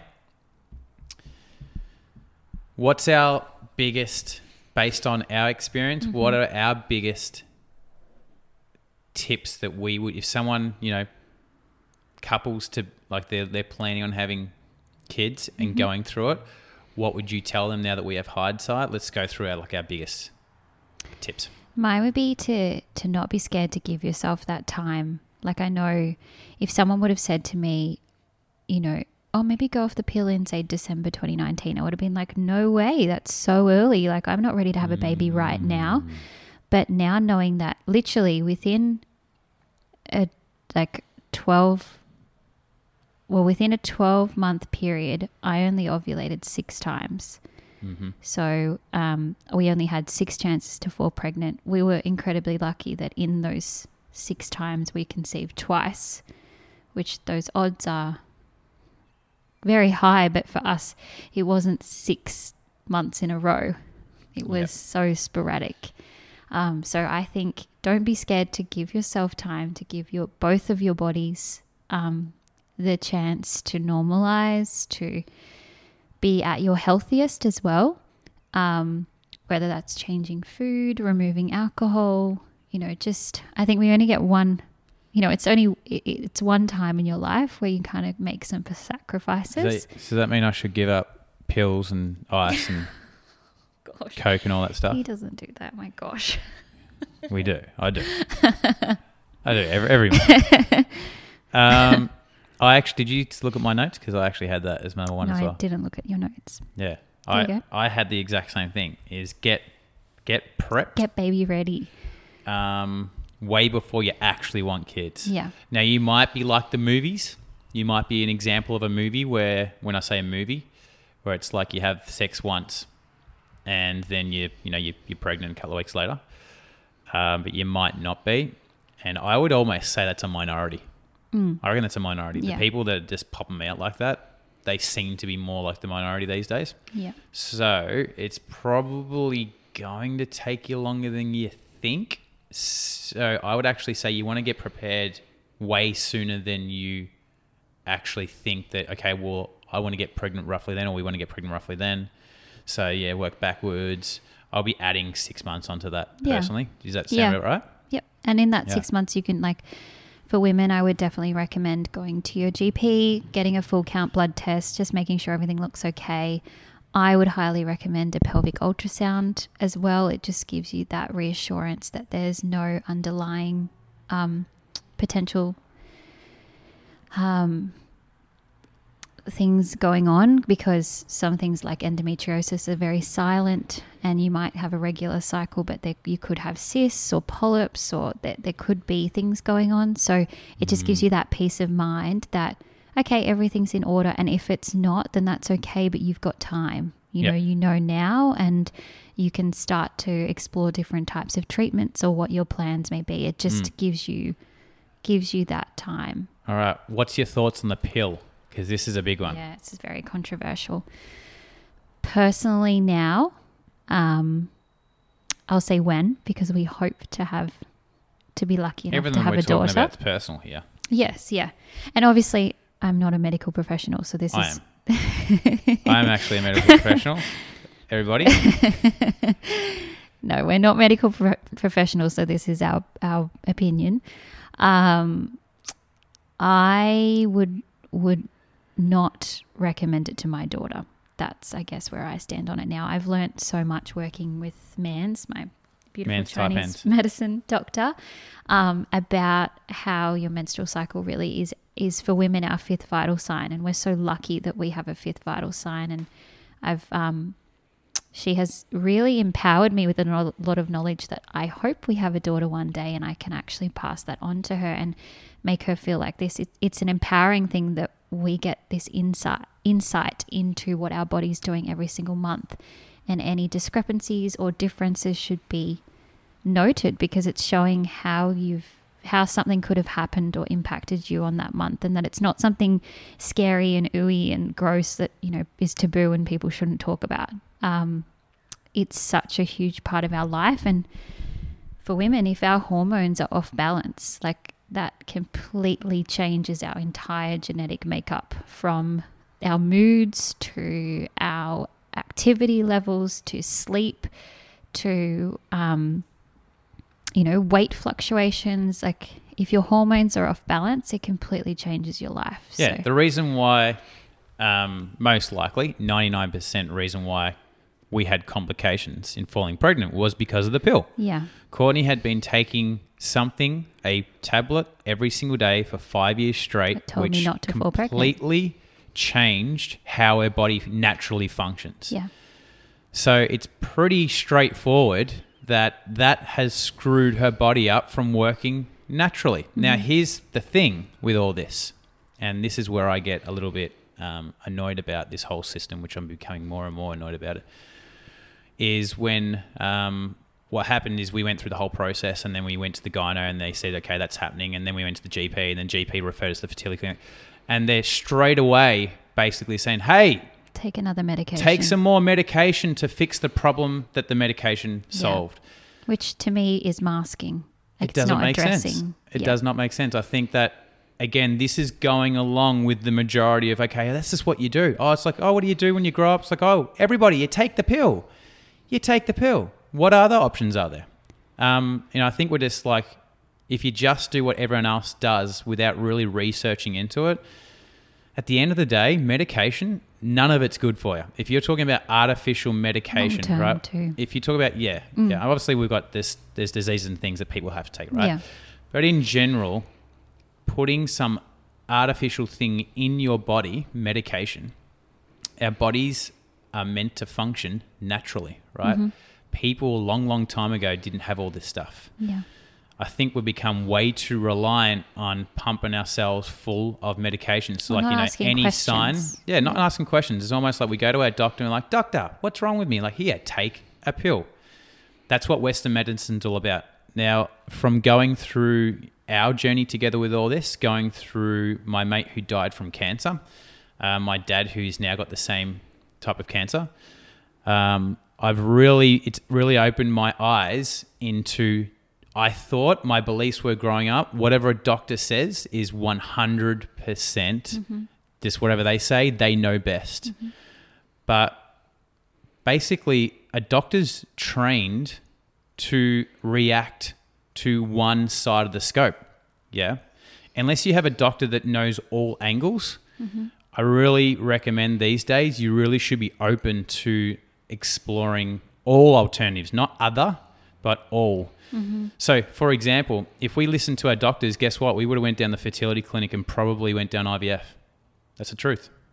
Or I would have taken a drug that induced ovulation. Yeah. So basically forced my body to do something that it wasn't it wasn't in a state. And at the end of the day, women ovulate when their body knows that they are fit enough to have a baby. So my Hmm. body was basically telling me your home's not right right now. You got to get your home in order before before I can release an egg. So if Yeah. I would have forced it to release an egg, who knows what might have happened? Yeah, who knows what that would have done to, house your body? baby. And then, yeah, let's just say it works, which it probably would have worked, right? That's the great thing about medication. They've, they've created all this stuff. Actually, would have worked, but then your body's doing something that's meant to be natural, but it's not. It's being helped by something else. So, what effects can that have on the baby, right? Yeah. Now, physically, it might have an effect on them. Mentally, it might have an effect on them. You don't know. Like kids are born these days, and then like, oh, my kid's really anxious or whatever. And like, who who's to say that they're not anxious because of you took a, a tablet back in the day that induced you? Is that the word? Induced? Indu- yeah, yeah, induced ovulation. Yeah. Induced ovulation. You're like, you don't know. You really don't know. And they could say, oh, there's no test supporting that. But yeah, I, I would just say that um, I would say that whenever it comes to health these days, I think you're nuts if you don't Yeah, listen to multiple different- sides yeah. of the story. Um, so speak to your doctor. Also speak to other people that have been through it. Also look at natural alternatives, Mm-hmm. and then from there make your decision based off that. If if someone went purely for natural, for example, let's just say someone's got cancer, and they go, Mm-hmm. you know what, I'm not listening to anything the doctors have said, chemo, radiation, all that type of thing. Not doing, not even consider it, and they went purely natural without listening to the doctor's side, I think you're crazy. But the same side of the story, other side of the story, is that if you just went to the doctor The and they prescribed medicine. a pill, but you didn't look at, okay, hey, what's your mental state like? What are you thinking every single day? Are you feeding it good energy or bad energy? If you completely, you know, what's the word? When it's like let go, Re- oh, release, not release, um, reject. reject, I don't know. ignore, whatever it is. Yeah, if you completely like ignore all that side of the story, it's it just doesn't make sense. A perfect example is um, Man's in clinic, and I keep talking about her. I promise I'm not plugging her or anything. You are. How much you getting But she um, she sees and she works hand in hand with a lot of the top IVF clinics in Melbourne, and it's really beautiful to see that Western and alternate health working so closely together, and that they both value what each other are doing, and they know that they both have a place in that journey, and I think that's really amazing, and that's that's what I would encourage. Like explore all different options at your disposal. Um, Hmm. Whatever feels right for you. Yeah, I think with the Western medicine, it's almost like Western medicine where you've gone too far. You've been putting your body under stress for an extended period of time where it's now too late. You need immediate help, right? And that's what tablets and pills and operations and surgeries do. Yeah. But or if you can't get to that to, to- if, if your body is just not responding like that's your Yeah. only option But it's like, what's the cause of this all happening? And when you look at the cause, if you're actually looking after your body, you know, you don't have to get to the path where, for example, you have to start taking more drugs and medication. And the story with Courtney by taking the is the exact example of what I'm talking about here. She's taken a pill for five years, which has completely changed her natural body rhythm, how it all works and then basically from that it screwed her body up her she's jumped off the pill and her body doesn't know how to work anymore because it's It's been told for 5 again. years hey you work this way and now it's by itself and it's like well I guess I don't know how to act now right Yeah. and we're saying you're meant to act like you naturally were meant to but you don't remember how to act that way so then going off and taking another drug to fix a problem of a drug in the first place, it's dangerous. At the mm-hmm. end of the day, the more stuff you put in your body like that, it's going to lead to further problems in your body like cancer and everything like that, real serious stuff. So that would be my tip around.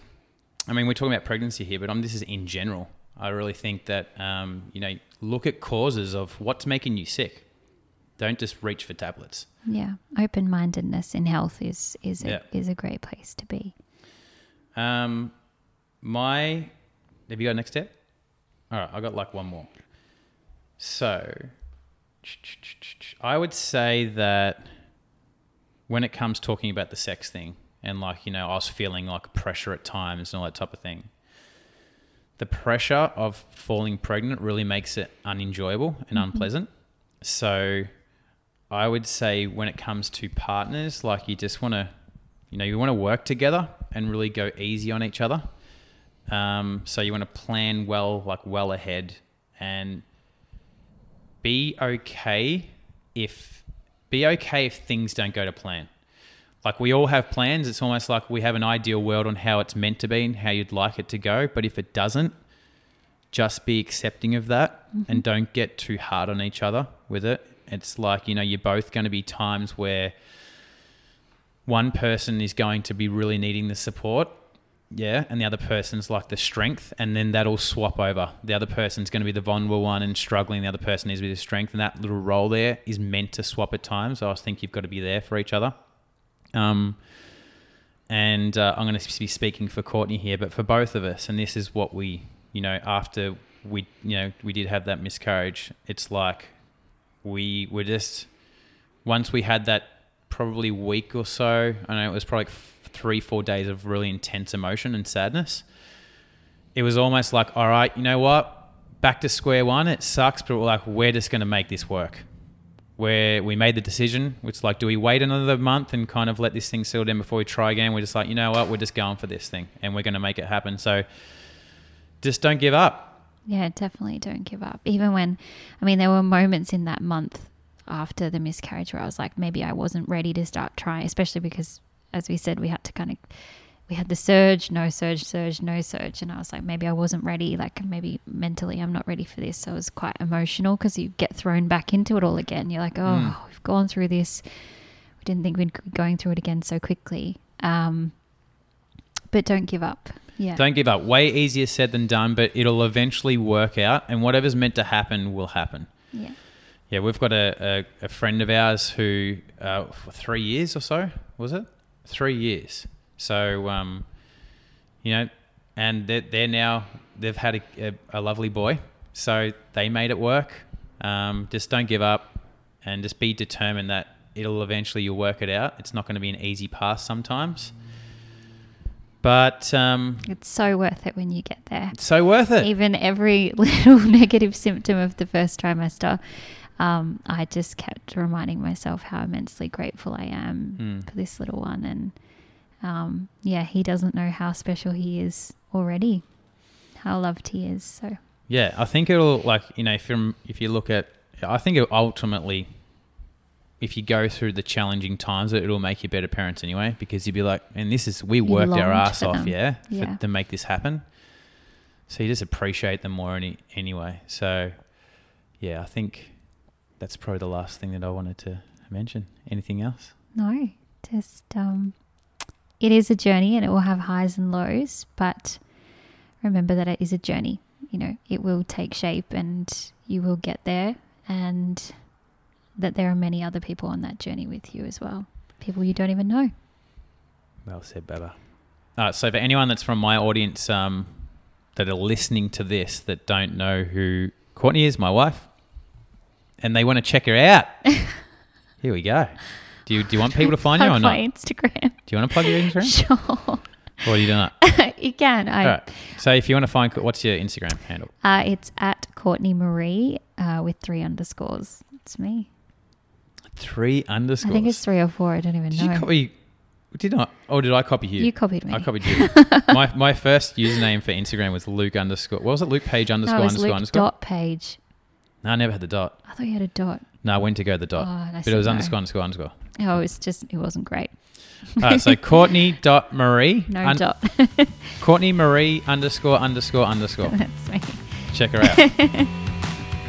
hey there, hope you enjoyed this week's episode. Make sure you click subscribe to stay up to date with podcasts that I release every couple of weeks. And if you've enjoyed the, the episode, please, I really, I really appreciate it if you leave me a review. And you can also find me on Instagram at Luke underscore page.